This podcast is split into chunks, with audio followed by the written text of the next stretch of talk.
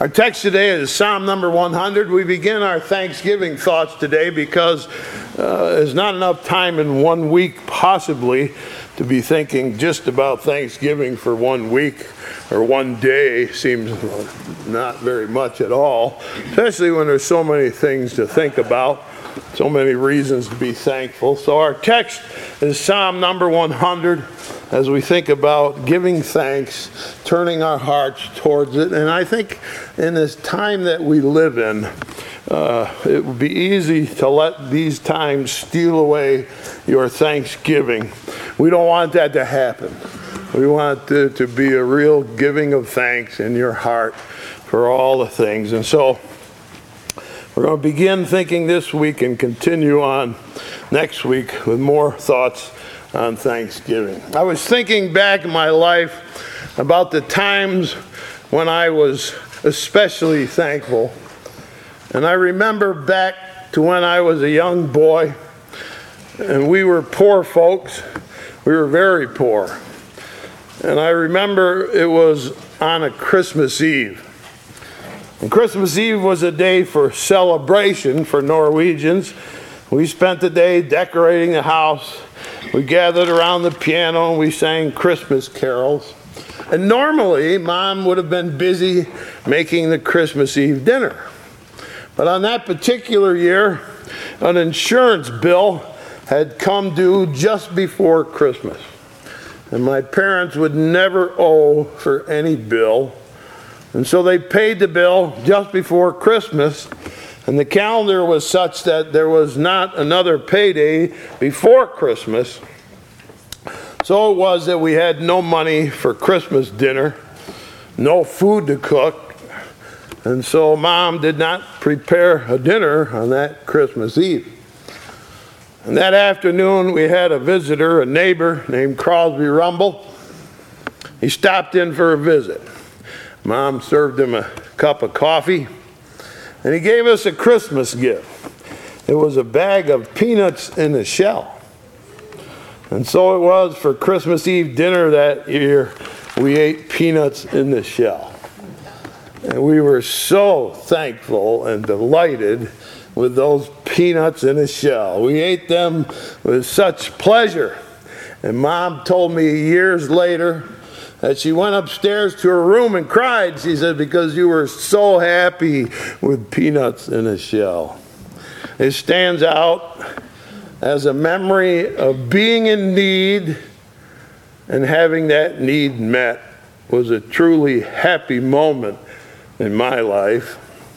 There's another similar memory that I would share with you on this Thanksgiving season. Once again, it goes back to when I was young. Every year, a farmer friend who we knew, Bob Nice, allowed us to pick several bushels of apple. And we had a root cellar. We stored the apples in the root cellar, ate them all winter long. We also grew our own potatoes, kept them down in the root cellar too. I remember a time when we had no money, and so it got down to nothing to eat in the house but apples and potatoes. And Mom tried to make a joke out of it. Would you like your apple sliced, peeled, or baked? Would you like your potatoes mashed, boiled, or fried? And so we ate nothing but apples and potatoes for a whole week. At the end of that week, we had to make a stop at the pastor's house. And before we got out of the car, Mom turned around and said, when we go in that house, you will say nothing about apples and potatoes. Not a word. Understood? Yeah, we got it. We understood. So we went into the pastor's house, and his wife said, would you kids like a cookie? Well, we all looked at Mom, and she nodded her approval. And the pastor's wife brought us out a great big sugar cookies. Oh, did that sugar cookie taste good, especially after a week of apples and potatoes. and we ate it with such relish that the pastor watching us said, wow, those kids seem to really love sugar cookies. My father piped up, he said, you'd think all I ever fed him was apples and potatoes.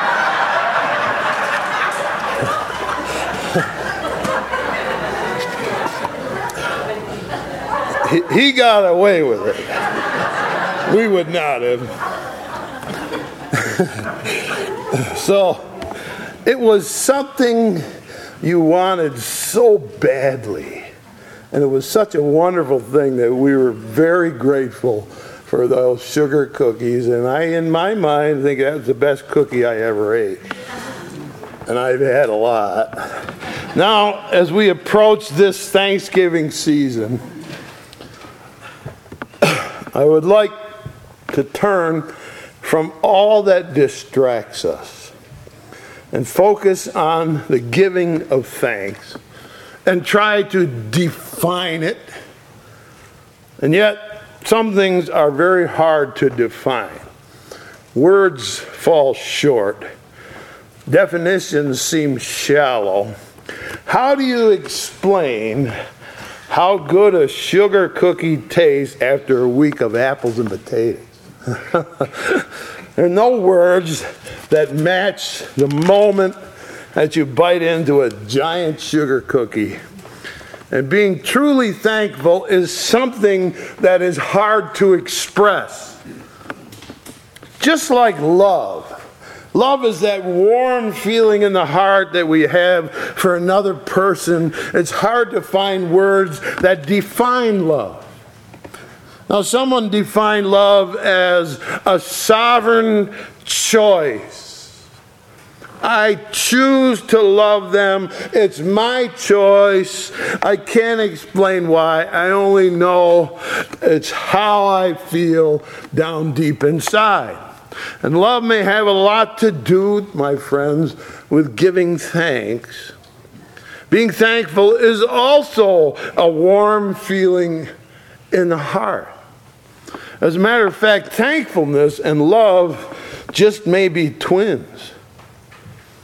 So let's go to the Bible to see what we can learn about being truly thankful. Our text is Psalm number one hundred. It has been called the Old one hundredth. Not because it's any older than any other psalm, but rather for centuries, Psalm one hundred has been used by God's people as a special way to give thanks.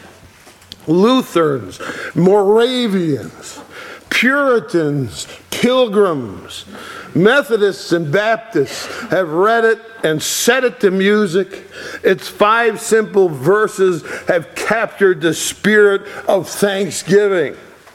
It is the only psalm in the whole book with the title, A Psalm of Praise. The sweet psalmist of Israel, David, who was a shepherd and a songwriter and a king, has felt down deep in his heart what it is to give thanks, and he has captured it in words. Something hard to do. So let's see what he says about thanksgiving. Psalm number one hundred. Make a joyful noise unto the Lord, all ye lands. Serve the Lord with gladness. Come before his presence with singing. Know ye that the Lord, he is God. It is he that has made us, and not we ourselves. We are his people, and the sheep of his pasture. Enter into his gates with thanksgiving and into his courts with praise. Be thankful unto him and bless his name. For the Lord is good, his mercy is everlasting, and his truth endureth to all generations. The old one hundred. Now, if you're a stick in the mud, it's not for you. Not for you. If you think Thanksgiving is a solemn, somber thing meant to be handled in self-control, Psalm one hundred is not for you. No, no. I see joyful noises, singing and gladness at the beginning of it all. Everyone is encouraged to participate. Make a joyful noise to the Lord, all you lands. Now some of you can sing like angels, and some of you only croak like frogs. And he says it doesn't matter how well in tune you are. It only matters that you better make some noise. And the key is C or F or G doesn't matter. Only that the noise you make ought to be joyful. God wants joyful noises and glad singing if you come to him to give thanks. So, my friends, thanksgiving is not to be dull and dry, but cheerful and happy, full of joy and gladness. Secondly, if you say, I'm a self-made man, I have accomplished a great deal and have made myself to be someone special, then you will probably fail at giving thanks. It was God who made you, he says in the Psalm. He made you what you are. And if you are anything at all, it was his handiwork that gave you your abilities and gifts. And he has decided, he tells us in the Psalm, to treat you and me like a shepherd caring for his sheep. He makes me lie down in green pastures. He leads me beside still waters. He restores my soul. I'm not afraid to walk in the valley of the shadow of death because he's with me. He sets a table for me. He anoints me with oil. My cup runs over. He watches over me. He searches for me when I go astray. He is the good shepherd. Now, my friends, the next thing in the psalm is a requirement that you are responsible to fulfill. It is not the way we normally operate. Usually the way we do it is to come to church to get your batteries charged. We come used up and dry to be refilled and restored. We come to church drained, hoping to be refilled. But David tells us something quite different. When you enter the gate, when you walk through the door, God expects us to be already full of thanksgiving. When you enter God's presence, or that is when you come into the courts of the Lord, the place where he makes his presence felt, he expects us to be already full of praise. The work is to be done before you arrive. You are to come into the service joyful, glad, singing, noise-making, already full of thanksgiving and praise. You start before you leave home. So you ask Eric, how am I going to do that? How am I going to get ready ahead of time? Verse five says, the Lord is good.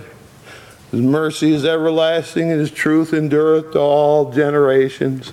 God is good and full of mercy and truth. Start there. That's where you start. It occurs to me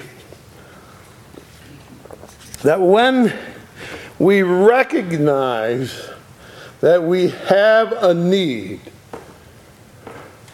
then we are more apt to be thankful, especially if it's a need that we simply cannot fill.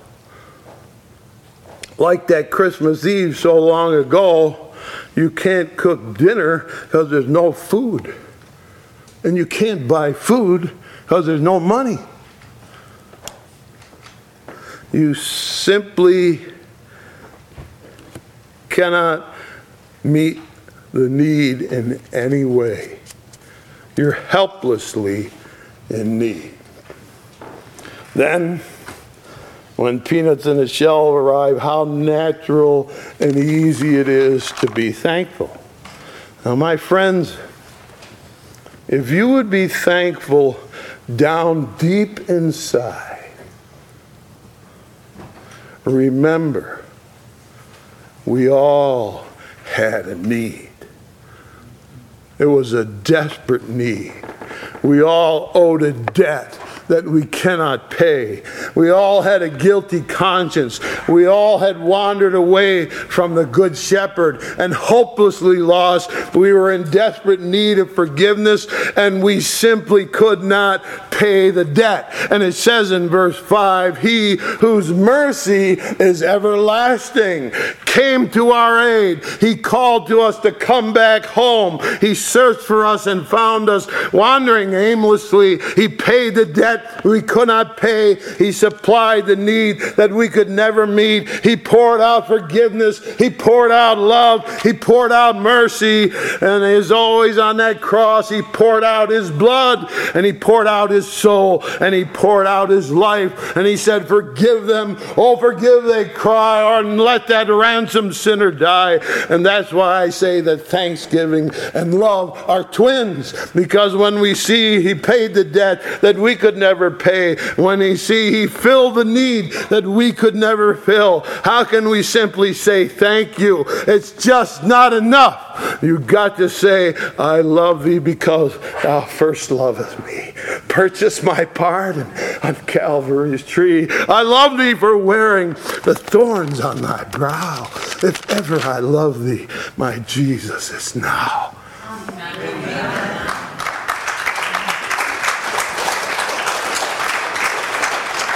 Recognize how needy you were, and you will find thanksgiving flowing up into your heart and running out of your mouth in joyful noises and glad singing.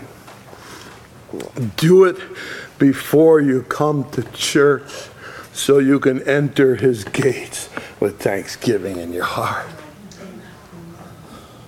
And then, my friends, it also occurs to me that there are some things that you really want, like the sweetness of a sugar cookie after a week of apples and potatoes. Sweet things that you long for in your life. When life is dull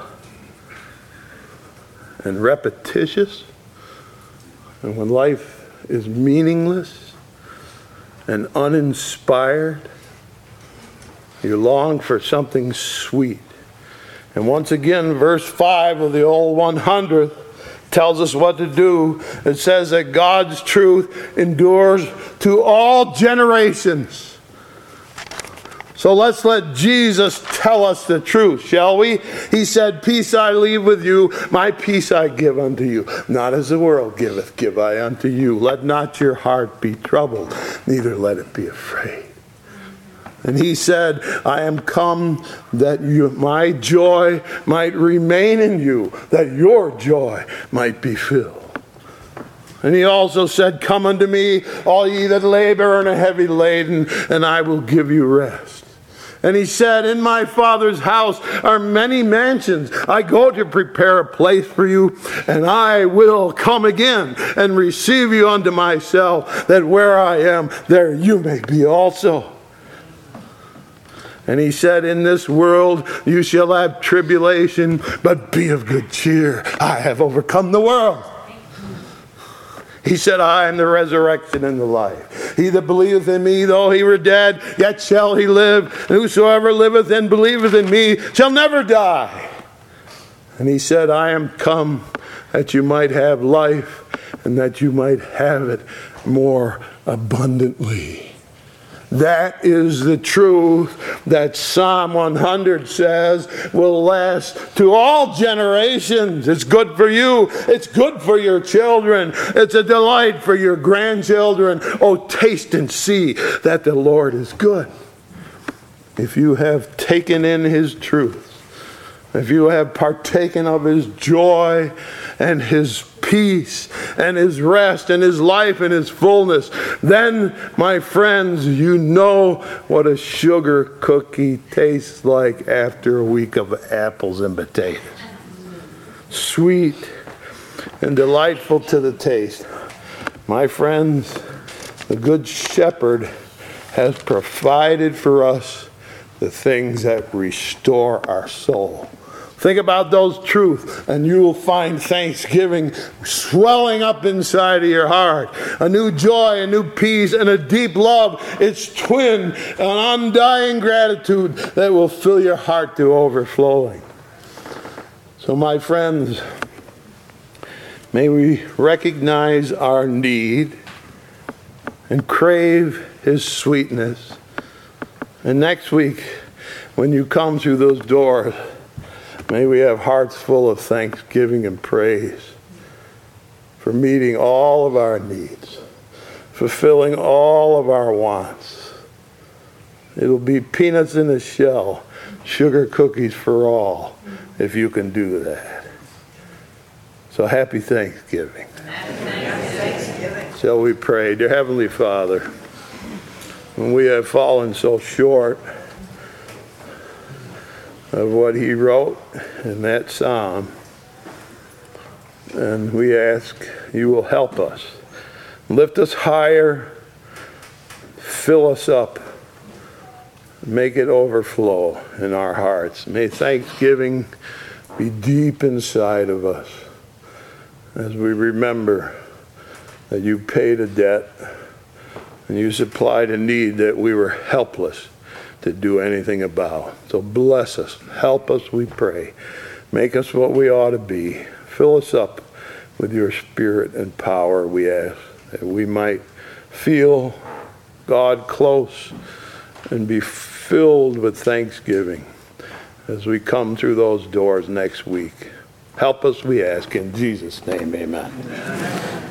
Closing like you turn your hymn books, if you will. Hymn number three fifty-two, standing as we sing. Number three fifty-two. God will take care of you. Page three fifty-two.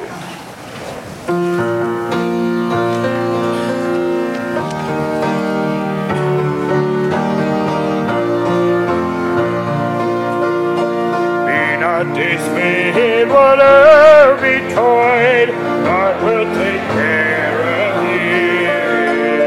you. Leaning His wings above the pine, God will take care of you.